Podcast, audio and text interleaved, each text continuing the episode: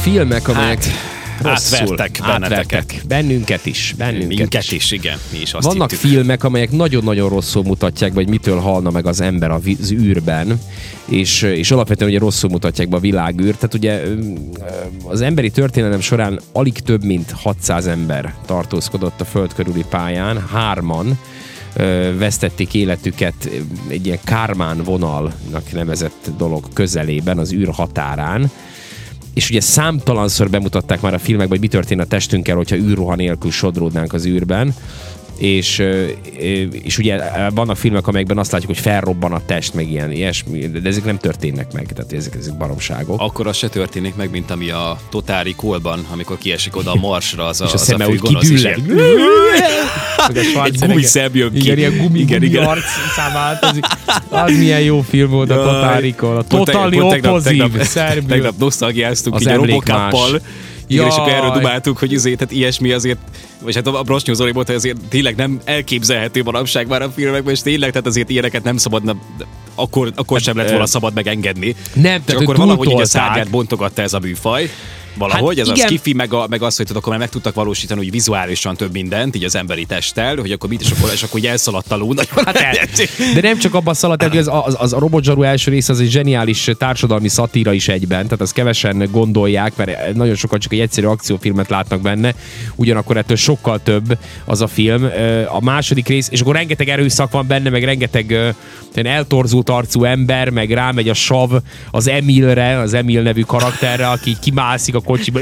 Ne- ne tudjátok meg, hogy hogy néz ki, Ilyen zombi, és így ráraktak, és épp azon rögtünk, hogy, hogy végignéztük tegnap újra ezt a jelenetet, így megnéztük, és úgy, és úgy eszünkbe jutott, hogy valószínűleg ott a, a maszkmesterek így mondták egymás között, hogy rakjál rá még egy kis gumit, és még egy kis gumit, oda is tehetünk még, oda is, Igen, és teljesen beleőrültek. és Gumira is gumit teszünk még, igen, igen, kis gumidarabok, és és így lógott le róla mindez, hogy katasztrófa, hogy hogy Igen, és nézett. akkor aztán még, itt, itt, még nem lehetett vége a történetnek, mert ugye aztán még lekimentek kocsival, így elütötték, és akkor így, a, a ketchup így szétcsapódott a, a, a Nem, szélvédőn, így a testet. Tehát, Annyira túltolták az Nagyon, erőszakot nagyon rossz. ezekben a filmekben. A Robotzsaru 2-ben meg konkrétan van egy olyan jelenet, hogy amikor menekül a főgonosz, akkor valakinek elveszi az autóját, megy egy autó, ráfogja a pisztolyt, és a hátsó ülésen egy anya az ilyen, ilyen fél éves babájával így áll, és így lelövi az anyát, és a gyereket meg így kidobja a kocsit. Tehát hogy lehetett ilyen jelenet? Hogy lehetett ilyet bele? És ezt az Irving Cashner rendezte, aki egyébként a, a birodalom visszavágott a Star Wars Mhm. mm-hmm. második részét,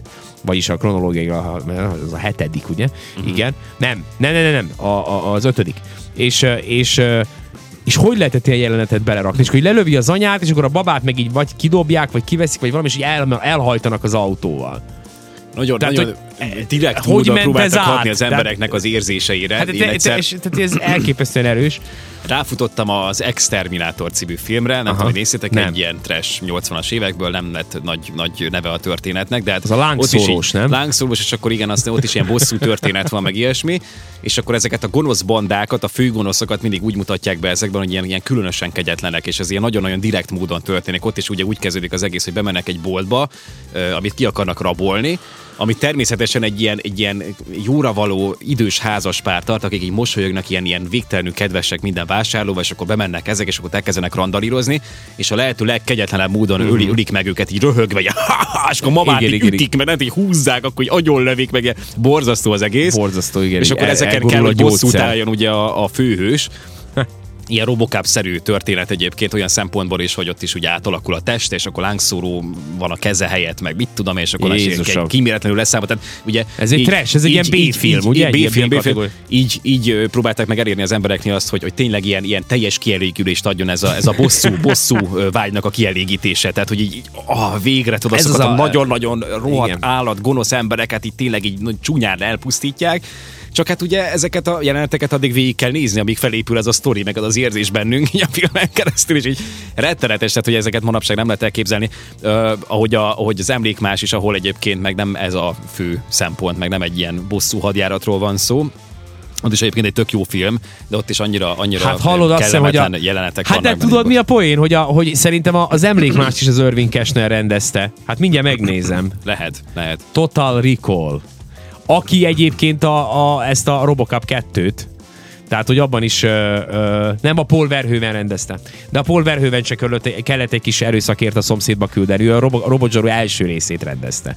Hát ahol a- az Emil ott van gumi arccal. Úgyhogy, úgyhogy teljesen helyén Meg vagyunk. a- A, Paul A csillagközi inváziót aztán a is a későbbiekben, a Paul 90-es Verhoeven években az is csodálatos egyébként. Igen, Az igen. is, az is különösen kegyetlen, csak az már másképpen, mert az már 90-es évek ott érződik ez a műfai váltás Igen, ilyen szempontból. Picit vár. De Vissza, az űrbe vissza egyébként. Igen. Kicsit elkalandoztunk.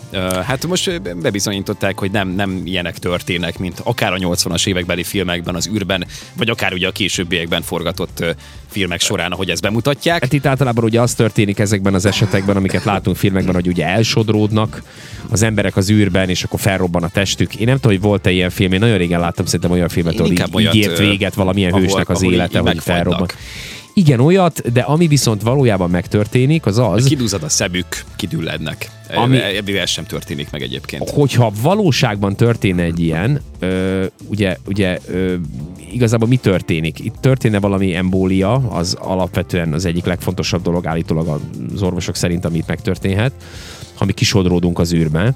Nem fog előfordulni. Szerint- Szerintem itt Szabadkán viszonylag kevés olyan ember van, aki, akit így ér majd az utolsó óra, hogy a kisodródna az űrben, meg így lehet ebben az országban is, de, de az biztos, hogy, biztos, hogy ö, itt a, na mindegy, szóval, hogyha vissza is hoznák az embereket, akkor az egyik legkomolyabb következménye egy ilyen kaladnak az a napsugárzása lenne.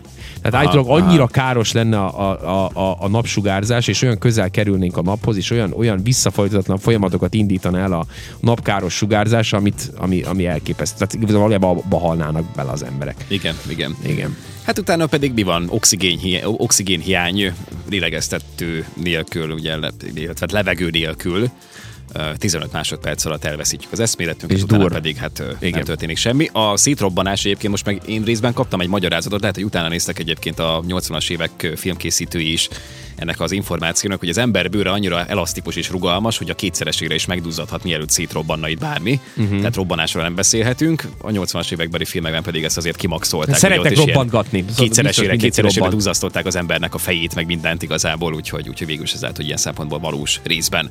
Persze. Természetesen. Persze, hát na, persze. Ö, ilyenek, ilyenek, ilyenek cáfolatok érkeztek a tudomány világából. Nagyon kevés ilyen reális skifi van. Én, ami, ami egyébként tényleg egy nagy élmény, az a gravitáció, bár ezt is inkább moziban érdemes, vagy, vagy érde, volt érdemes nagyon megnézni. látványos. Az egy nagyon-nagyon látványos film, ami a világűrt illeti. Hát ott, ott George Clooney sodródik el, így integet. Hát a, ő elsodródik, de, ő, de ő, ott, ott sem volt soha, vagy valami ilyesmi. Tehát, hogy na mindegy, az elején ő Hát, kinyiffant, és akkor csak beszélgetett vele a Sandra Szerintem akkor a, úgy hal meg, hogy elsodródik. Ja, ő elsodródik, igen. és akkor utána, utána E-. Sandra Bullock, nem tudjuk a karakterek nevét, ö, emlékeiben ö, annyira, annyira intenzíven él, meg Igen, hát ugye ő egyedül marad ott az űrben, Igen, mint ott vele, és akkor úgy érzékeli, hogy ott van.